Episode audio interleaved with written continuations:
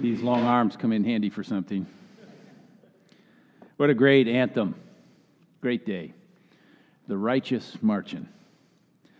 Our text of scripture today comes from the Old Testament prophet Habakkuk. Not a text you probably are as familiar with as other texts of the scripture, but a significant text I'm going to be reading from the first four verses of the first chapter and the first four verses of the second chapter. I invite you to listen for God's word. O Lord, how long shall I cry for help and you will not listen? Or cry to you violence and you will not save? Why do you make me see wrongdoing and look at trouble? Destruction and violence are before me, strife and contention arise. So the law becomes slack and justice never prevails. The wicked surround the righteous. And therefore, judgment comes forth perverted. I will stand at my watchpost, and I'll station myself on the rampart. I will keep watch to see what he will say to me and what he will answer concerning my complaint. And then the Lord answered me and said, Write the vision, make it plain on tablets so that a runner may read it. For there is still a vision for the appointed time. It speaks of the end and does not lie. If it seems to tarry, wait for it it will surely come, it will not delay. Look at the proud. Their spirit's not right in them. But the righteous live by their faith. This is the word of the Lord. Thanks be to God. Will you join me in prayer? And so, gracious God, like those who have gone before us, for almost 500 years in the Reformation and for 1,500 years before that, we come. We gather here together as your people, and we have come to hear your voice. So quiet in us any voice but your own, and speak to us now as only a living God can. For we pray in the name and for the sake of Jesus Christ our Lord. Amen. I think people have one thing in common with light bulbs. We shine with varying degrees of brightness and illumination. Some shine dimly, so they can hardly be seen, like a 15 watt bulb. Others a little more brightly, like a 75 watt bulb. And then some just blaze with light, so you can see it for miles around, like a 300 watt bulb the intensity with which people live their lives varies. Some people's presence is hardly felt. They come and they go and they drag through life, and you wonder if anyone's aware of the fact that they've ever been. But then once in a while, you meet somebody who, whose presence is felt wherever they go.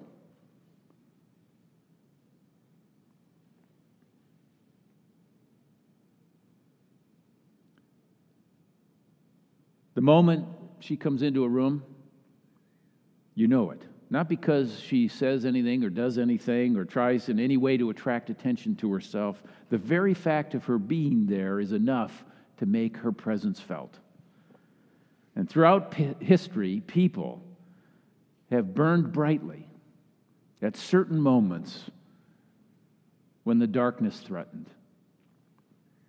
The Reformation that we celebrate today began to pick up real momentum in 1517 when Martin Luther nailed his 95 Theses to the door of the church in Wittenberg, Germany. This is the 499th anniversary of that Reformation, which began then. Next year is the 500th, and I'm pleased to say that the Huntington Library has agreed to hold an exhibit and a symposium on the Reformation next year. So, more about that later, but you can look forward to it on the 500th, 500th anniversary. But Martin Luther, this monk who had turned reformer, became a light that burned brightly in a period of darkness. Luther had Calvin and Erasmus and a variety of other reformers who sought out to make the world a better place by simply making God's word better known. And how could they do that? By making God's word available to people in their own language. These reformers' lives had been transformed by their reading of Scripture. And they believed that the abuses and the misuses of authority in their time and the way that Christian people were living out their faith would be challenged and corrected by simply making people aware of the beauty and the power of God's Word. Luther translated the Bible into German so that it would be commonplace for people to have a Bible. And the new technology of the time of the printing press made it available for mass distribution and the world was changed. Now, Martin Luther stumbled upon this verse from Habakkuk when reading his New Testament in Romans chapter 1, verse 17.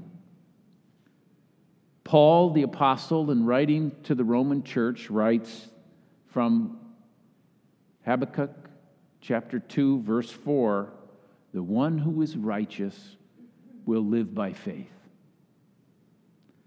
At a critical time in his own life, when he read Paul's quotation of that text, Luther reported to have written in Latin the word sola, or only, in the margin of his Bible beside Romans 1:17.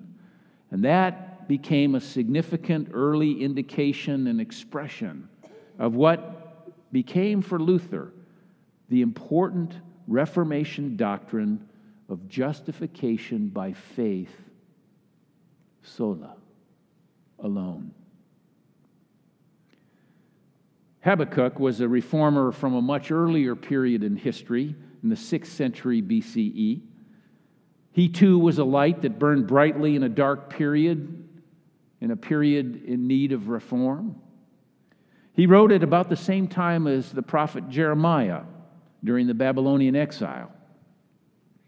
Nebuchadnezzar was at the head of an army, the Syrian army, and he had marched around the Fertile Crescent and destroyed the Israelis in their capital city of Jerusalem.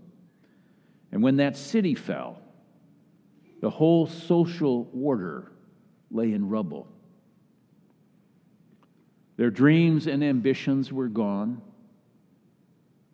Parents no longer dreamed of educating their children. Business people no longer planned for the next day's activities. No one planned the next social event. People no longer planned for old age or retirement. Everything stopped, everything ended. And they could no longer see their way forward. The nation was hopeless, but not the prophets. Because the prophets knew where there's hope, there's life. And God was not yet finished. And as we just heard sung in that great anthem, the righteous will be marching.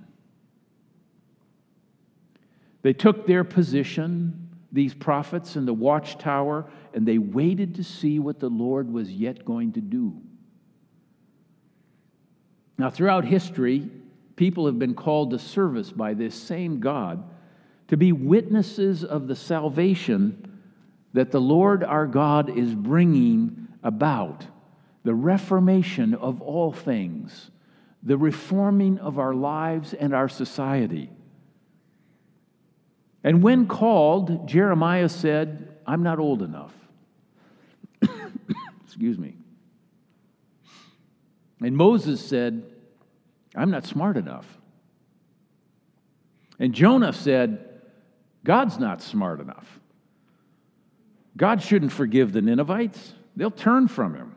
God doesn't know what he's doing, letting the Ninevites off the hook. Isaiah said, I'm not holy enough. People protested before they even knew what God was asking them to do. And most of them reluctantly went along with the program, and it became the ride of a lifetime. They became light bulbs that still burn brightly for any who are seeking truth and justice and a way to live righteously in the world. So, 20 years ago, a filmmaker named Pierre Sauvage made a documentary film entitled Weapons of the Spirit.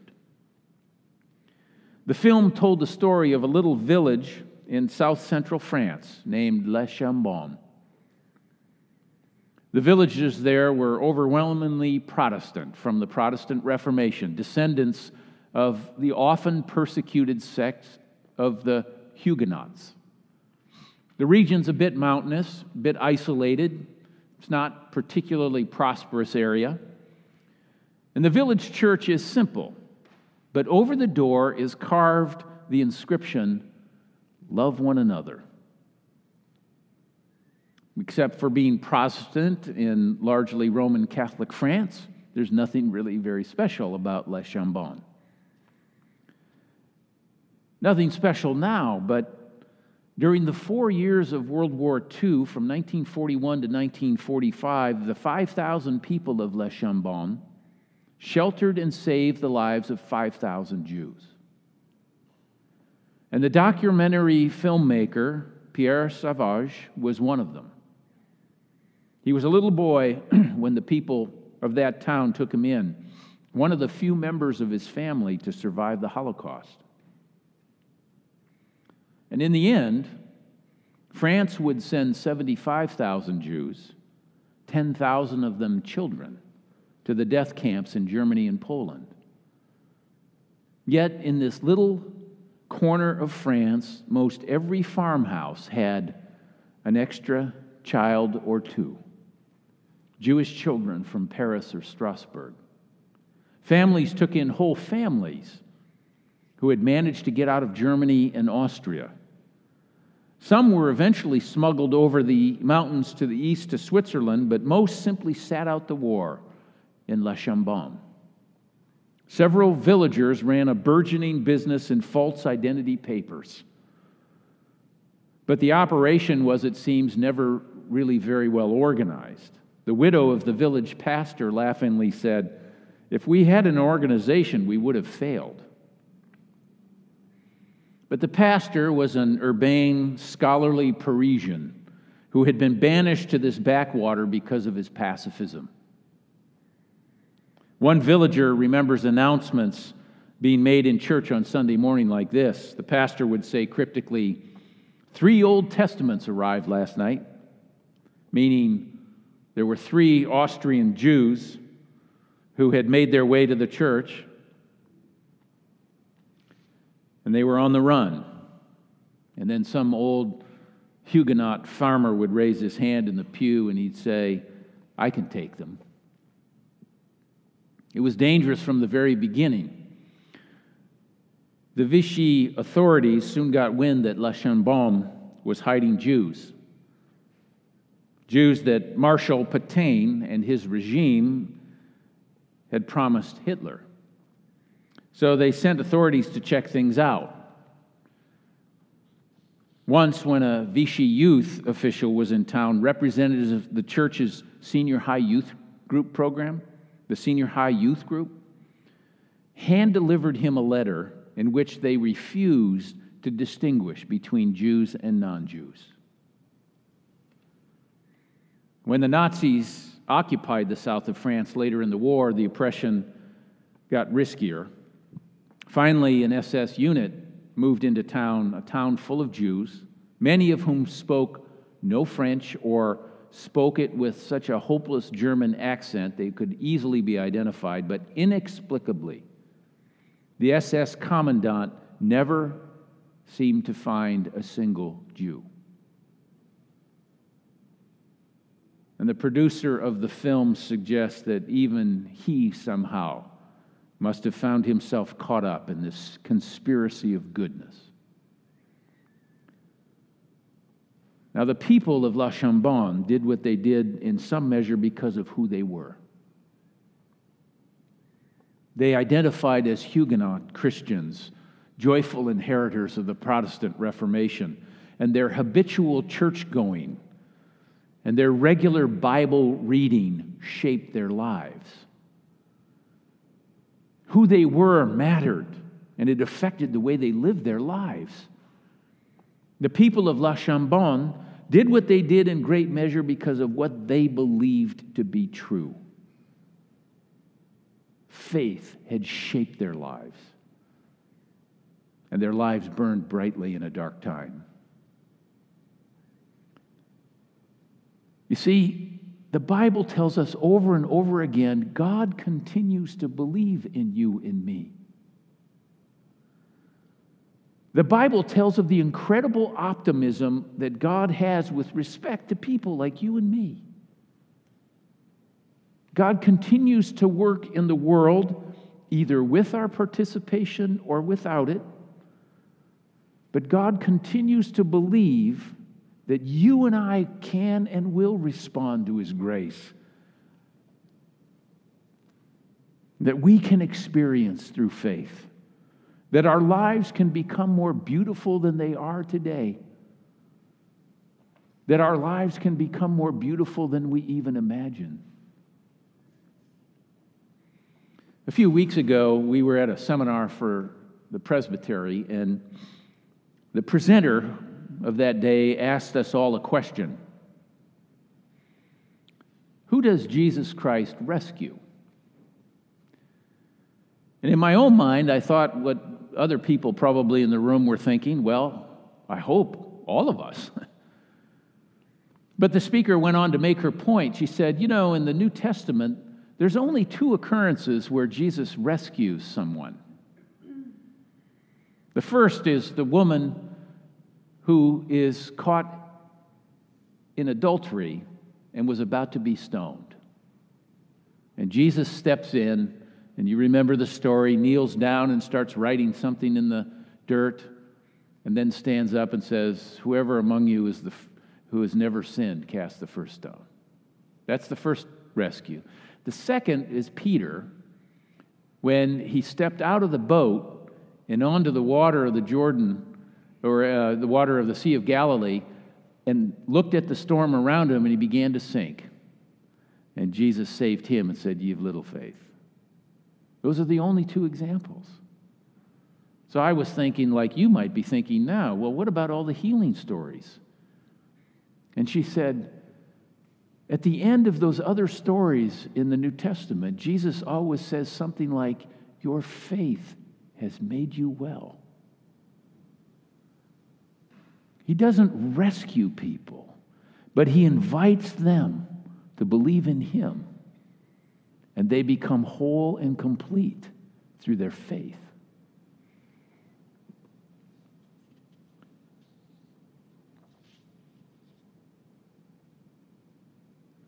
We get to choose. We get to choose whether or how we're going to participate in what God is doing in the world because God optimistically believes in us and that our lives can become more beautiful and more vibrant and more light for the world around us. So I'm coming to believe that this faith that Habakkuk talks about, this faith that Paul writes about, this faith that Luther believed in, doesn't so much answer the questions I ask as it is giving me the strength to live with unanswered questions. It's not so much the key that will bring order out of the chaos as it is the courage to live with chaos, but not be overwhelmed by it.